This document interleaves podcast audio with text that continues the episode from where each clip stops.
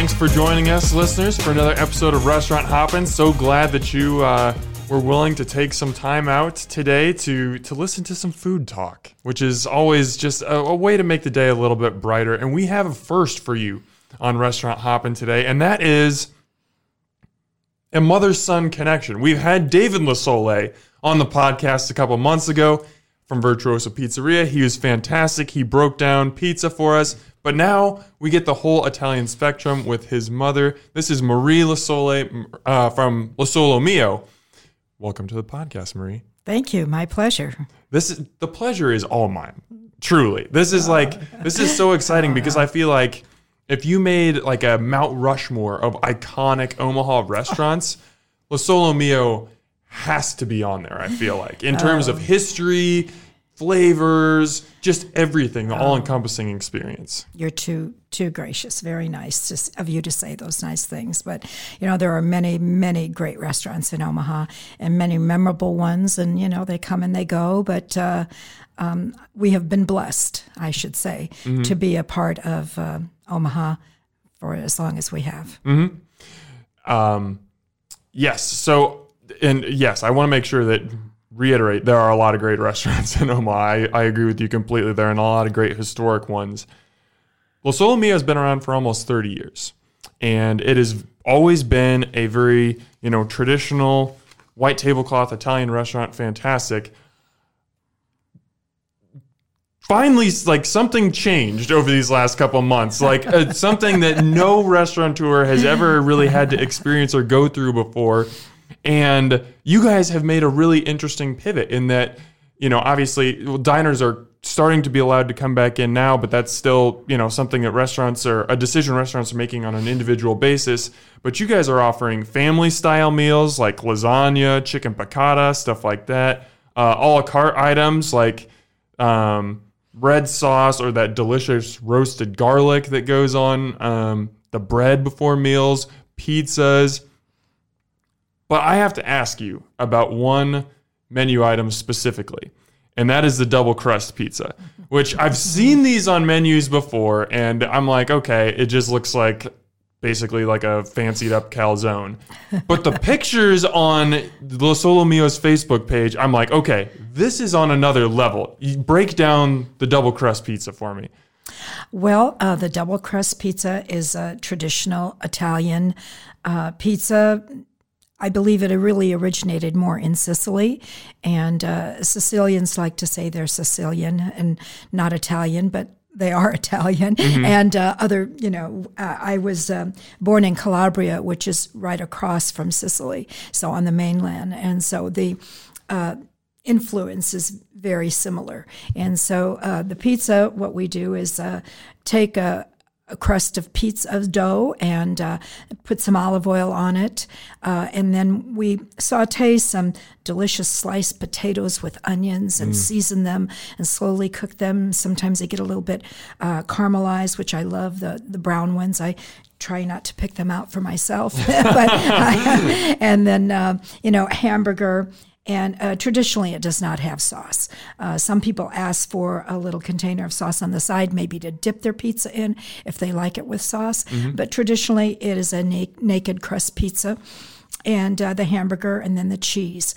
Um, some people that are vegetarian don't want the hamburger, and um, of course, uh, growing up when we didn't have meat, we just used vegetables. Broccoli or spinach were the two uh, favorites that went in there, and then of course the, the cheese. And you fold the crust over, and uh, uh, then you just you bake it. You know, slit, put a little few slits in there to let the air breathe.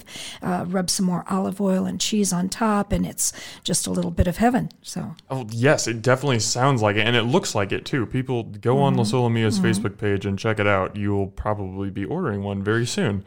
Um, one of the reasons, among many, that I wanted to talk to you is I feel like you bring a very interesting perspective to how restaurants are handling this COVID 19 world that we find ourselves in. Lo Sole Mio, originally, you guys closed the restaurant to kind of try and regroup.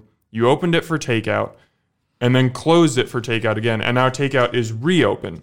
And I know that this is a difficult process. I think a lot of people, when they think about restaurants moving to takeout, they're just like, oh, well, it's easy. You just take the food that you would normally make, you put it in a to go box, and you send it out the door. It's not that easy. Can you can you break down for us just exactly what the process of moving a restaurant from, you know, fine dining essentially to takeout and just how difficult that is? Sure. Uh, well, we have always offered carryout. Uh, it has not been uh, the largest amount of our business, but Mm-hmm. it's, it has always been offered. We've just never done it on such a scale as we are doing it now. Um, and, you know, we were caught as all Americans were and, and around the world uh, with this pandemic and have to uh, revise things that we do.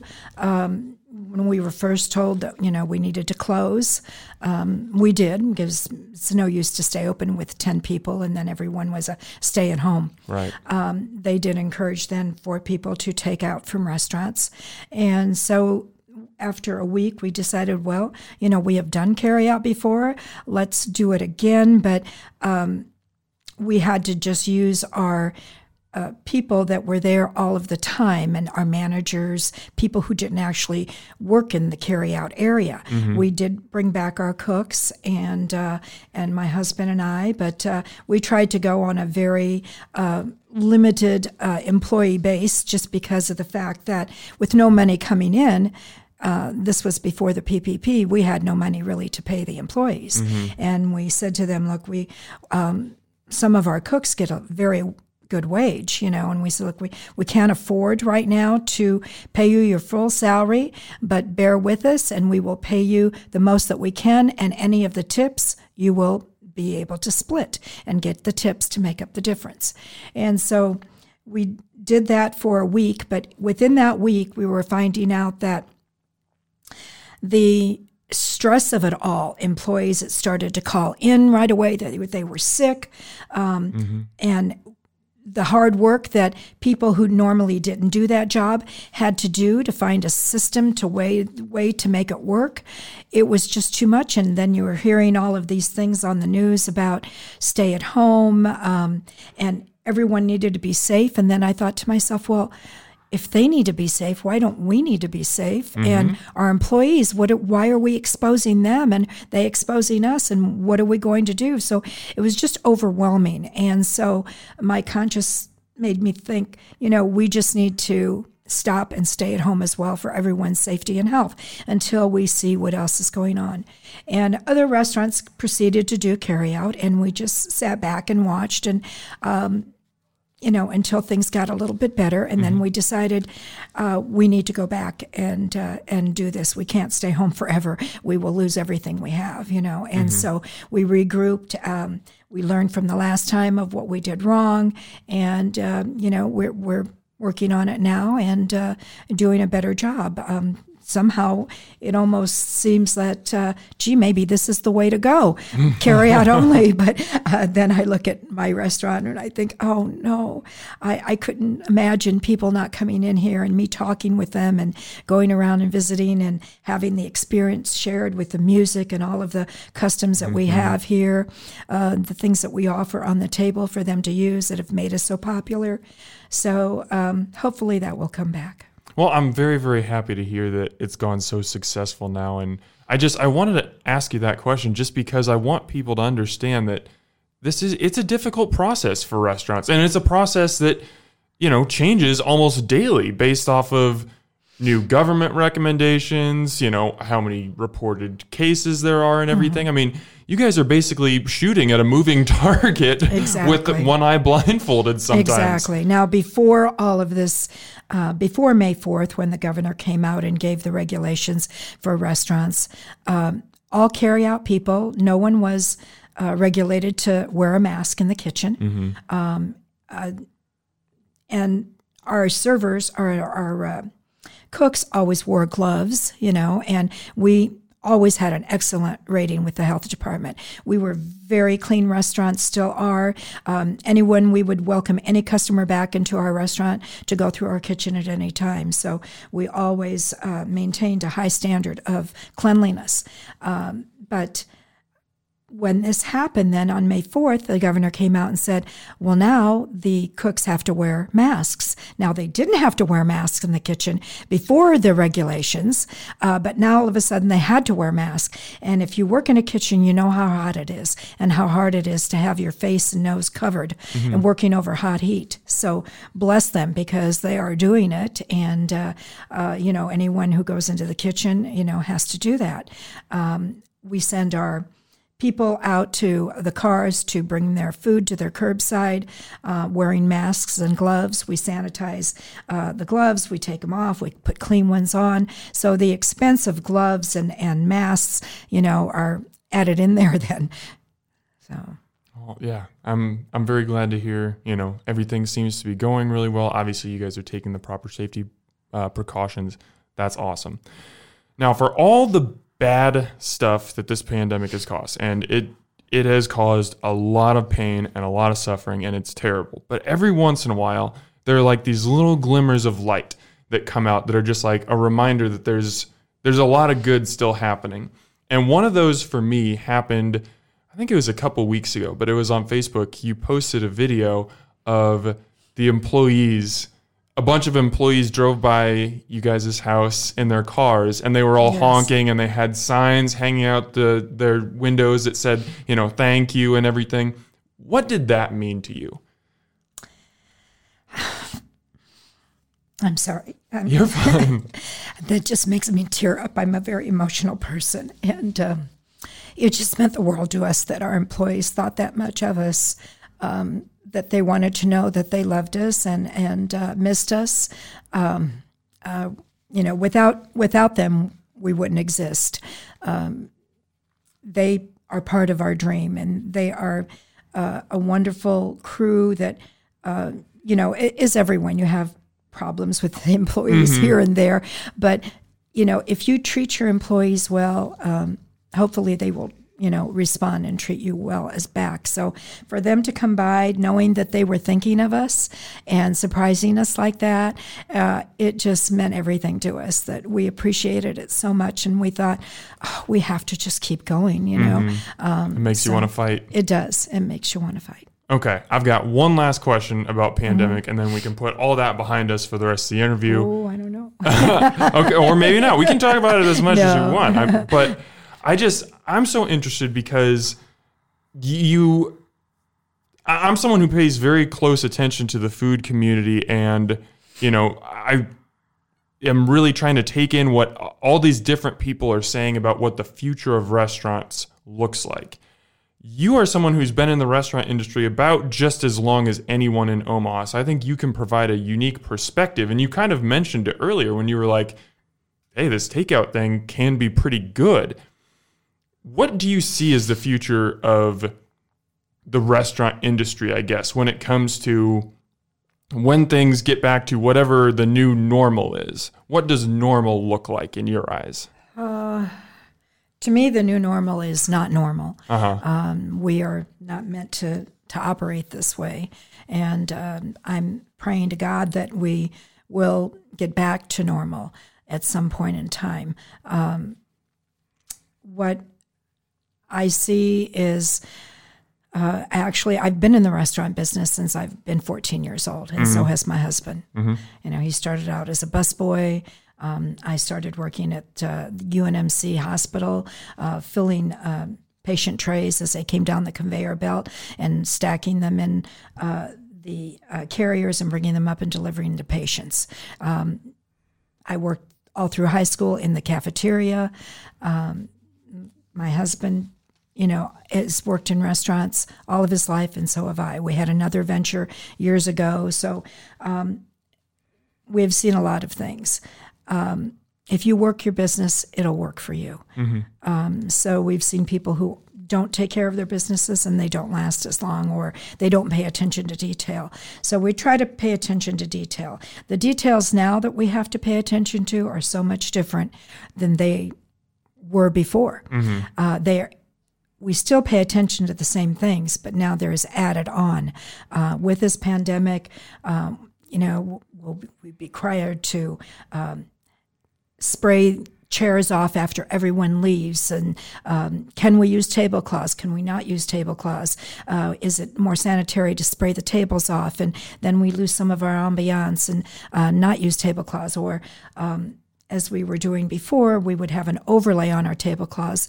So to save a little money on the uh, linen bill, um, the long tablecloth that was over the table, we wouldn't have to change that every single time. We would only change the top covering over it. Mm-hmm. And uh, so, and those we would launder ourselves. So now, those are things we have to take in consideration. Will we have to use just paper menus? Now, as I mentioned, we've always been a very clean restaurant, and we have some OCD people that work for us, uh, my daughter in law, um, who will constantly wipe everything down. And every day she would wipe off the menus, you know, with a disinfectant. So we have been doing that for years. But now are we going to have to um, not use those menus and only use paper menus and then what are we doing to the to the green new deal you know mm-hmm, mm-hmm. Uh, it's wasting all of that paper all of the time so um, the olive oil on the table that we put for everyone to freely use. Um, our, we grade our own uh, wheels of Parmesan cheese. Mm-hmm. We have the container of that on the table for people to freely use. But we've never thought of everyone handling it after each use. And I don't think anyone else has ever been conscious of it. We wipe them off at the end of the night, of course. We clean them. But after each person now are we going to be required to wipe those off? Are we going to be not able to have those on the table as well as salt and pepper shakers? We're just kind of you know wondering what the dynamic is going to be of how we're going to be able to still do the type of service that we want to provide. We've always when people have leftovers, we box them up for them. Mm-hmm. We do it right there at their table side. I don't like when food is taken out of our site when we go to a restaurant and brought back to us that they box it up somewhere in the back. So we always try to uh, work our business the way we like to be treated. And we want to see our food there boxed up for us as a service uh, right by our table side. So that's what we do. Uh, now, is the customer going to want to, we hand them the container and they box up their own food? You know, there are just so many things and unknowns and variables that, uh, and it does change constantly. We, right now, we could do 50% occupancy, which we have chose not to open yet. Mm-hmm. But um, hopefully we will. And who knows what the regulations will change and be at that time.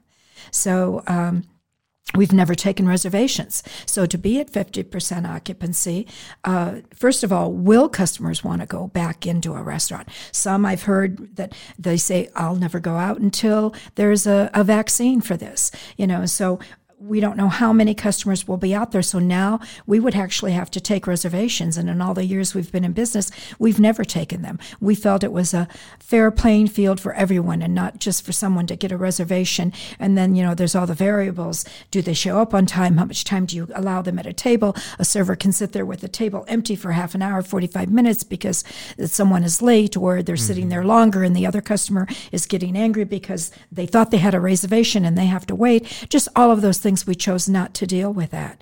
But uh, now that uh, you can only do 50% capacity, we would almost have to because we would have to know how many people we are going to let into the restaurant because now they're not going to be allowed to wait in the lounge and have a cocktail while they wait. So there are just so many unknowns, and it's very scary for everyone in, in every situation. So. Mm-hmm that's what we're up against. And again, like we talked about, it's something that changes all the time. Correct. You know, it, it, this by the time this episode releases, things could have changed. It's just it's it's something that requires constant pivoting, and I give you guys as restaurateurs just a ton of credit for continuing to you know make modifications and just alter your business. I mean, that right. takes a lot of skill to be able to do that. It does, and and what is first and foremost is not just the business or making money but it's taking care of the people mm-hmm. around you who work for you, um, your customers. You know, you want to give them the best experience, make it safe for them,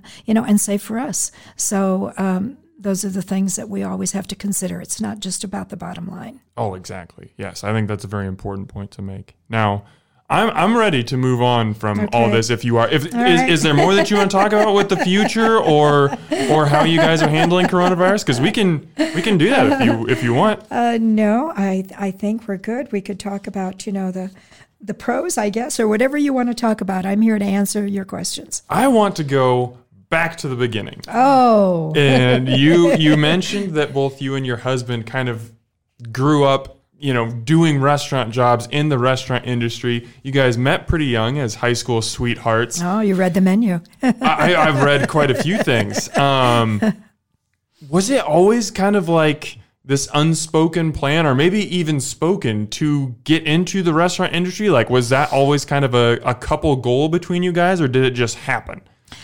Well, we have first of all uh, love always love food. Most people do, but you know we have uh, being Italian, we have a passion for it, and uh, uh, it's part of our life and, and very important to bring a family together. That's the extension of how we show hospitality and love is offering food. You know, hospitality is if you were to uh, knock on someone's door and they didn't answer. Well, that's not very good hospitality if they were home. If they did answer, maybe they would just open open the door and talk through the glass and say, "What do you want?" They wouldn't invite you in, you know. So if they have more hospitality, maybe they'd say, "Come in," but you would just stand in their hallway. Uh, true hospitality would be, "Come on in, sit down." You know, can I get you something to drink? So that this is the Italian culture. We have always been welcoming and warm and loving, and that's how we show people our hospitality. That offering them some food. So we have had a love of food and. Uh, uh, we just have always worked in the food industry. I guess it's just because uh, we, as long as, as well as everyone else who eats, critiques everything. So when you go out, um, that that's the uh, one of the pros and cons of of uh, social media now that everyone is a critic. You know, if you have a stomach and eat food, you know, you are a critic and you can li- be on your platform and you know you can destroy a restaurant if you wanted to, which you know it. They don't realize how much hard work goes into it, and you know, and everyone is not perfect. All we can do is try. But um, so we we just would go out and we would say, "Oh, we know we could do this better. You know, th- this doesn't taste as good as we can make it." And you know, we we we love to cook, and th- my husband was a chef. Um, you know, and I worked with him all the time. Uh, I would cook. I we had six children uh, all the time their friends would come over and our house was a gathering place where all the kids came and and uh, mom can they stay for dinner can they stay for dinner so you know kids in the neighborhood all knew um, they could come to our house and always get some food So, take me into Losole's landmark. How, how did that come to be? Uh, well, um, my husband and I were working at uh, Happy Hollow Country Club.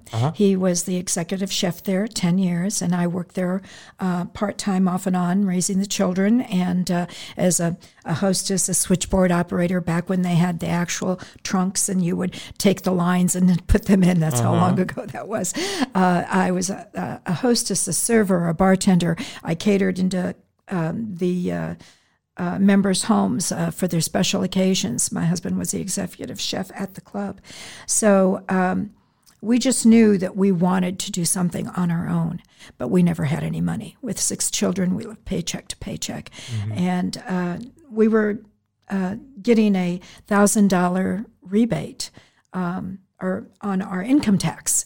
Oh, and we were so excited to get that thousand dollars. And his Don's father, my husband, um, just happened to tell us that at a restaurant where he had worked uh, back in the '40s uh, was becoming for sale in the downtown Omaha area, and it was a small little bar and grill, and uh, that we should go and look at it.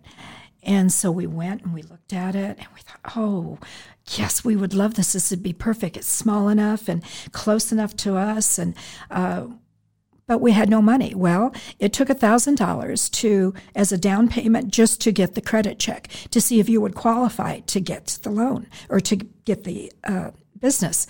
So, we thought, well, you know, we never had this money to begin with. Let's give them the thousand dollars and see if we qualify. Not even thinking about that there was going to be another eleven thousand down for a down payment to come if we were qualified. Right. So, um, uh, lo and behold, we were we qualified, and so we thought, what are we going to do? How are we going to get this eleven thousand? So, being at a country club, um, it had members that uh, were. Uh, had businesses, uh, you know, that could afford to belong to a country club. And a very prominent gentleman uh, owned a bank who we knew, uh, who belonged to the country club, was a member. And so we went to him and we said, you know, uh, we're in this predicament. We, we don't own a home, we have no collateral.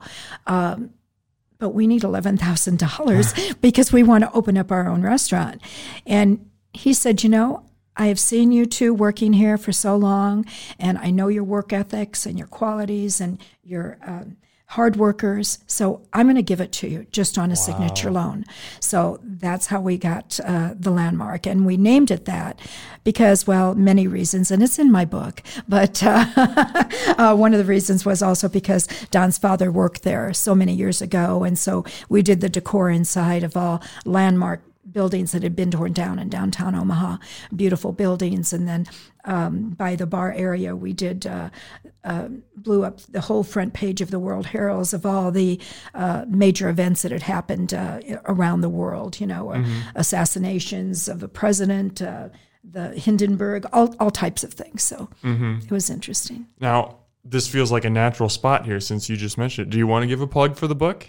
That's coming oh, out? yes, uh, sure. Uh, well, uh, the book I'm writing uh, mainly, um, I'm doing it as a, a, as a keepsake for my grandchildren. Mm-hmm. Uh, just so they'll have something to go on because um, I was adopted. So um, to go back and find all of the uh, the lineage that you can do and ancestry and that type of thing. So um, they may not be able to do that. Uh, there's a story behind my husband's father coming over, grandfather actually coming over from Italy, and my coming over from Italy. And so uh, I thought, you know, I'm going to write down as many things as I can for them uh, to have it. And uh, when you have a large family, six children, and uh, things happen in your life. You have more events, and we are very eventful people. Mm-hmm. So when we have stories after stories, and so uh, everyone has a story in their life. Just some are more interesting than others, and uh, uh ours have been eventful more than maybe just you know an average person. Uh, I was given up for adoption, and uh, uh, put in an orphanage uh, for a while and then was blessed enough to come to America and be adopted into the most wonderful family where I was able to keep my Italian roots because the mother that adopted me was full blooded Italian. So the story goes on from there. Um, but uh, the name of the book, uh, as far as I know for now, I have not met with the publisher. I have a little bit because we have some good customers at the restaurants that are in the publishing business. Mm-hmm. So, you know, titles of books, sometimes it depends if they'll sell or not by the title. Mm-hmm. I've titled mine um, Life is a Recipe, but God keeps changing the ingredients. Oh, I love that. So that's uh, awesome. You know, it, meaning that you know we have to change whenever something in our life goes the, not the way we planned, and so also recipe, meaning that the book will have stories, pictures, and recipes, and so you know uh, it'll go from there. Well, whenever the book does come out, we will be sure to pump it up on social media, let people okay. know where they can find it and everything. And okay. and I, I commend you as as someone who's written a book. I know how hard that is and how how long it takes. So it's very hard. Yeah. Yes. Uh, back to the story. Mm-hmm. So we have Losole's landmark. This is, yes. you know, like you mentioned, a, a, small location that you guys got. How do we move from there to Lo Sole Mio? Well, um, we were there. We started that in 1979. And at that time, uh, downtown Omaha only had about 25 places down from the old market up to 19th and Farnam where we were that you could eat. That is so, so crazy to think about now. Yes. Life was booming. You yes. know, the business was great. We were right by the courthouse. We were uh, had attorneys and and stockbrokers and you know the phone company when they had the big phone company there. Uh, we had many businesses all around us, so we were just packed. It was wonderful. Um, as the years went on, more and more restaurants started to open up. So after uh, six and a half years, there were probably, oh, 40 or 50 restaurants. So you could go once a month to a different place and never hit the same one for a month. So business was starting to go down a little bit and it was very stressful. Um, so we decided, you know what, we, we wanted to get out of the restaurant business. And one of the key things was that our children at this time had become teenagers. And um, anyone who's listening and had teenager has teenagers knows that they need you more at home when they're teenagers than they do when they're little. You know where they're at when they're little. and they're teenagers, all hell breaks loose. So uh, they needed me home more then. So we decided to get out of the restaurant business, and uh, uh, but in a different line. Um, my husband was offered a job. I have a brother and sister who live in California, and uh, my brother uh, has a very good friend that had a um, distribution for restaurants uh, for groceries. And so he uh, said, Come out here and you can sell groceries to restaurants and you can still be in the same line of work, you know, and get a fresh start and, and do that. So we decided to move to California for a while. And um after a while, we realized that uh, Omaha was our home. And, uh, you know, being in the big city, we never thought of Omaha as a small town until we moved to California. Yeah. You know, and that was just overwhelming. And so uh, we came back, and uh, my husband got a job then with uh, Sysco uh, as a food salesperson as well then. So he did that for a while and then went back into the country clubs. And he went to uh, Field Club Country Club and was a chef there. Well, he always wanted to get back into his own business. And again, we never had the money. Um, so uh, I started to sell food out of our home. I said, look, you want a place, we want a place again. How are we going to do this? We will never have the money. I'm going to handwrite a menu and going to pass it out to all of our neighbors. I'm always giving food away when I have too much food left over.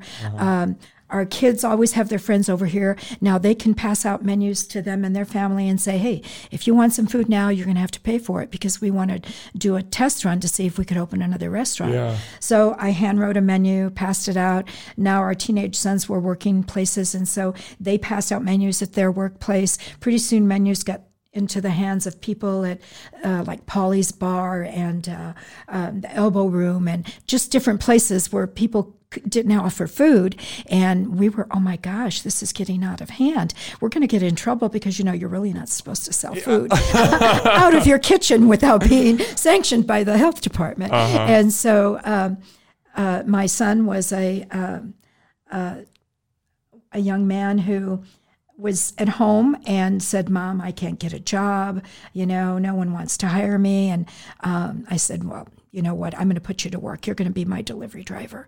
And so you take these and deliver them. Well, pretty soon it get, got to be a little bit too much. And my husband was on his way driving um, to Sutherland Lumberyard, which was on uh, L Street, 32nd and L. Um, and he drove by this little place that had a for lease sign on it.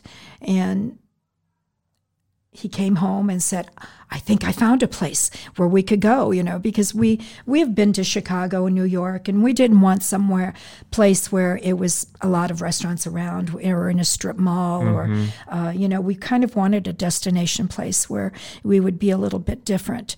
And uh, so we called the number and it just happened to be um, a friend of ours who was a parishioner uh, in our parish uh, at Our Lady of Lourdes, and uh, he had bought this old grocery store, and his office was in half of it, and the other half he was leasing out. So we again had no money.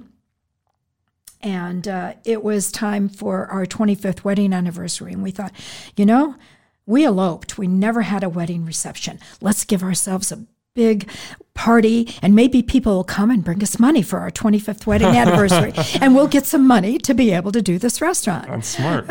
Well, that didn't work out. At Oh. 25th wedding anniversary, everybody gives you silver, you know, sterling silver tray, sterling silver plates, you know. Oh, so anyway, um, but my brother and sister from California came and uh, they saw what we were doing from home. And uh, I'd asked them, I said, Would you be willing to give us a loan? Because we had gone to California when we were there. We helped them start a restaurant. And so they didn't have the expertise that we had, so we helped them out. So, um, my sister and brother didn't have a lot of money either, and but they maxed out three credit cards.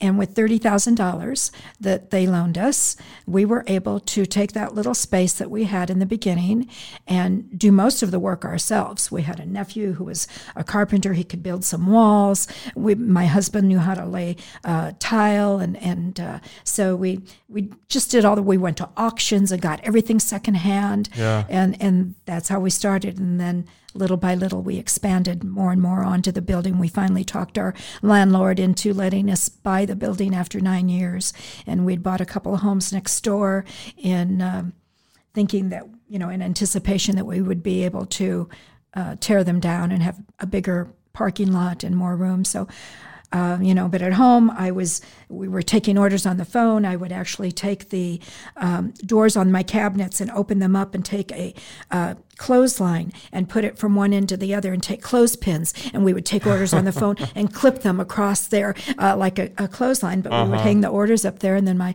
son and would deliver and then my daughter would deliver and on saturday nights my son-in-law would have to help so we got to be pretty busy we knew it just couldn't last so that's how Lo Sole Mio started I love that. Yeah, David, he he told me a story about he just came home one day and this this was like early on when you were talking about, you know, selling out of your home and and all of a sudden like one wall was like torn out and there were just pizza boxes and flour everywhere and they're just like mom what is yeah. going on you're like you need to get take these flyers go out deliver stuff i just i love that so much right, right. We, we had a, a, lot of help from a lot of people like uh, orsi bakery had a small little stand-up uh, mixer uh, to mix the bread in, you mm-hmm. know, and uh, so we we purchased that. Like I said, everything we did we got secondhand from auctions, you know, and and actually a, a, story here we we ran out of money about two days before we were supposed to open. Mm-hmm. We had a sign in the window uh, saying opening soon, opening soon, and we gave a date,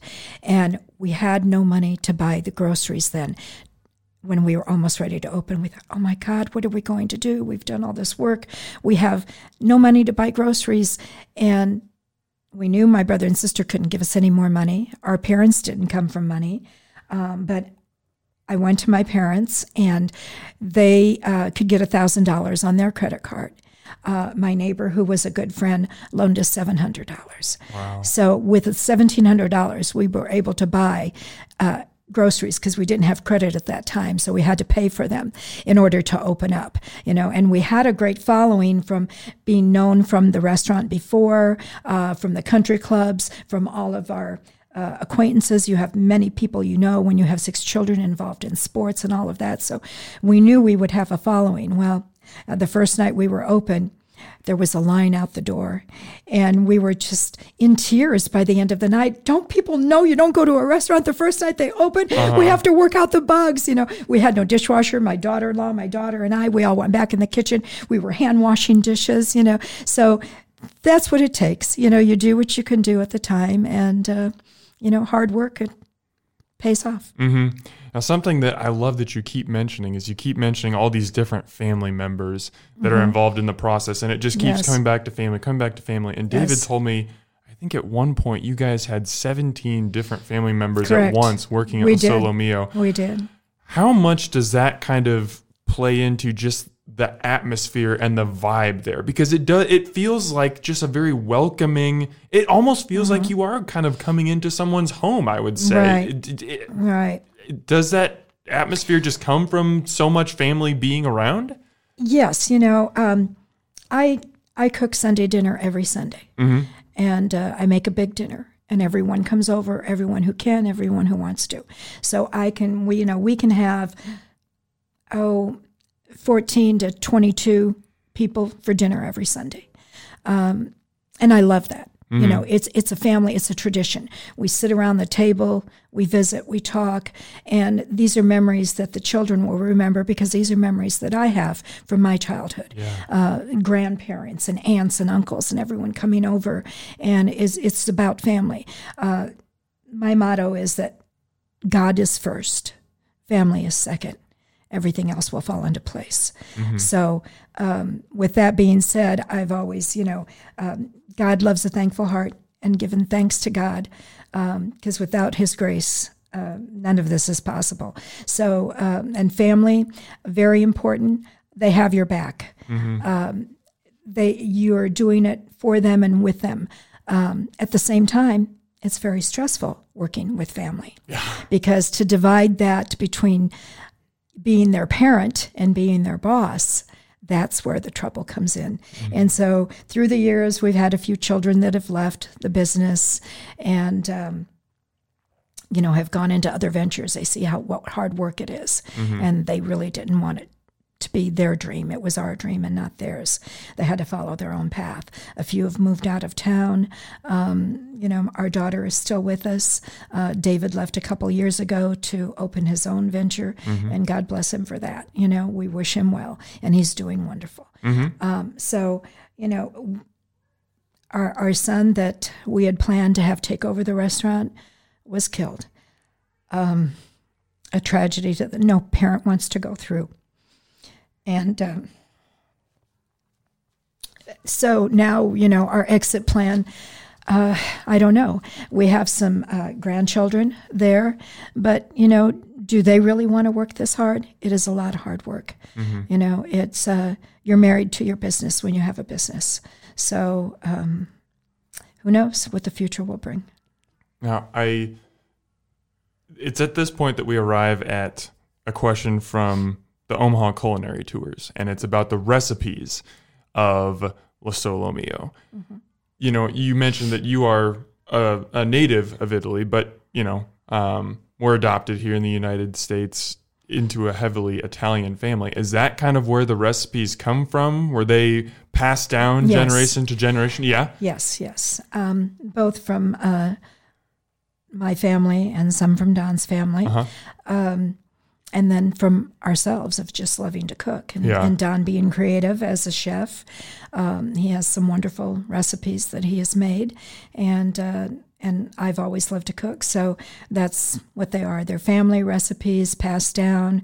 Um, that you know, pretty much the Italian way of cooking uh, can be the same all throughout Italy because each family knows how to make this and that, but then they put their own twist on it, or it may be made differently from the southern part to the northern part of Italy, from Sicily, you know, to the mainland. So, uh, different names for different dishes. Um, and, you know, in any culinary art, they they change. People make new recipes and new things. So uh, they are a little of everything. Okay. As we wind down here, there are two things left that I really want to ask you. And the first is as someone who's been in the restaurant industry nearly her entire life, has seen so much, what keeps you in it? Like what what is your favorite part of being in the restaurant industry? When we see customers leaving the restaurant and I can hear them say, Oh, thank you so much. We loved it. We had a wonderful experience. Or they may not say it to us, but they're hugging each other and thanking each other for getting together, that we get to be a part of making a memory for someone uh, in a good way. Um, that is what is the satisfaction of knowing that we aren't rocket science. We, you know, we, we don't have anything to offer except our hospitality and our our love of food and of people and wanting to please people. You have to be a people pleaser in this business. Um, you know, you have to listen to your customers. Um, I, I always have said the customer is not always right but they always come first. And so if you listen and um, to whatever their complaint or whatever their comments might be, you make them feel that they come first. You know that they know everything. So that that's uh, the fine line in the art of just making them feel that uh, they come first. And I think in this time period more than ever, as as we talked about at the beginning, to kind of tie everything back, is just this is a time when restaurants are very much figuring out what they're doing. So patience Right. is of the utmost importance right now. I think Omaha diners, for the most part, understand that, but people just have a little grace. Understand that everyone who is making your meals is working their butts off. They are not trying to do anything bad. They are trying to give you the best possible experience. And I am confident that you will get that at Lo Sole Mio, whether you get a delicious pasta, whether you get a family meal, or whether you get one of those really, really tempting double crust pizzas that we talked about at the beginning. Yes, yes. So I, I can't thank you enough, Marie, for coming on today and giving me some time. This was a lot My of fun. My pleasure. My pleasure. And thank you, listeners, always for sticking around. Um, yeah, just I'm gonna keep these going. So keep listening, keep encouraging awesome guests to come on, and thanks for eating with me.